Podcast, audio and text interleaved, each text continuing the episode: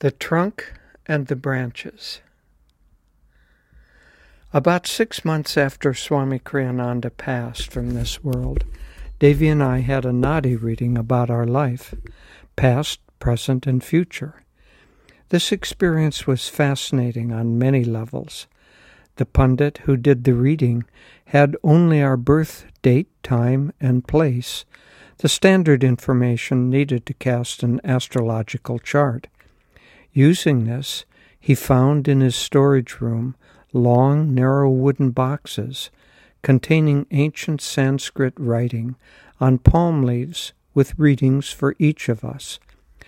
Swami Kriyananda wrote a small booklet, the Book of Bhrigu, about a similar reading he had during the time he lived in India. The, these profound readings were written many thousands of years ago by sages who were able to transcend the limitations of time. Nadi readings come from the line of Sukhdev, a revered Indian master. The information itself was fascinating, and perhaps I will write about it another time. The purpose of this blog, however, is different. The reading began by addressing the reason for my present incarnation. It said, The purpose of this incarnation is moksha, spiritual liberation, and guru seva.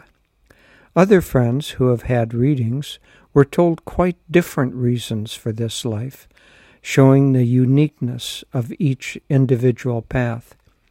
These two, however, are the core energy of my life and as long as I stay aligned with that intent, there will be a flow of energy and grace from the infinite.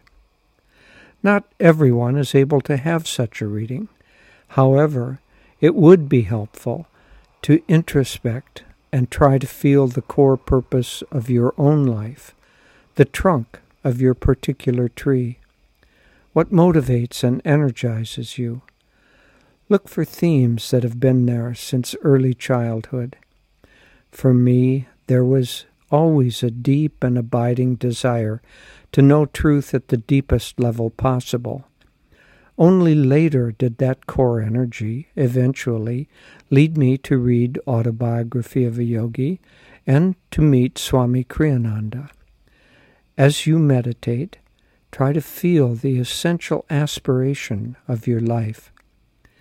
Once you have a sense of your purpose, it is important to honor it and allow it to guide your major life choices.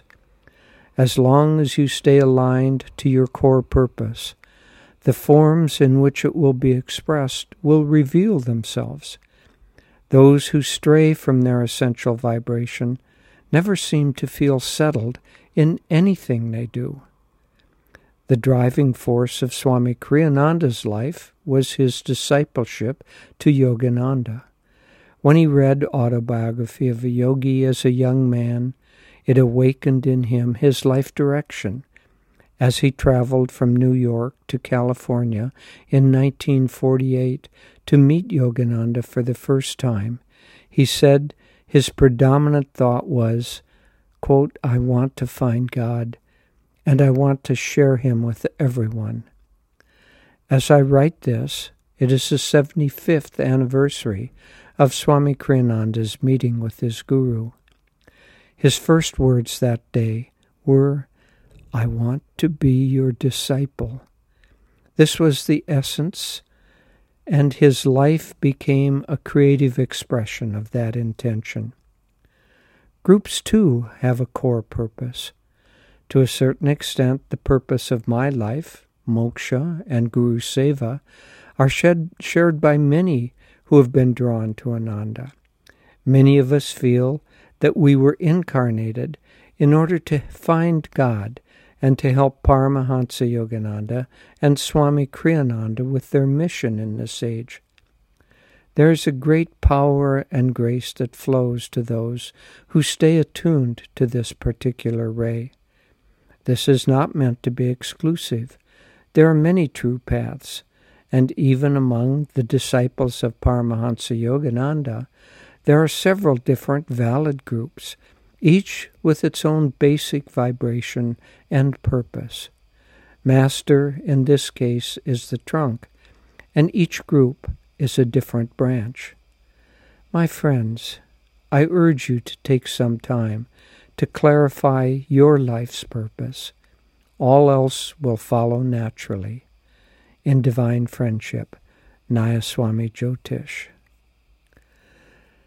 So, my friends, this is a very important thought to find the core purpose of your life and then stay true to that purpose. If you can do that, your life will take on a deeper meaning. It will take on a purpose that you can renew, and you will attract to yourself the power of the infinite because it was in order to find the infinite that you incarnated and in order to do that, your karma has more or less dictated that you need to do a certain thing in this life, to find a certain aspect of your own self. And this will be, as I say, the trunk of this life for you. The ways that you do that, the jobs that you take, the people that you meet, even the people that you have close associations with. They will all be very important, but they will be the branches. They will stem from whatever it is that your internal self, your true self, the soul, knows that it needs to accomplish in this life.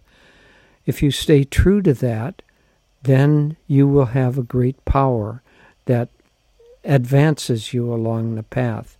It's not enough just to determine one time what the purpose of your life is, and then after that, uh, kind of think that you can go on automatic pilot.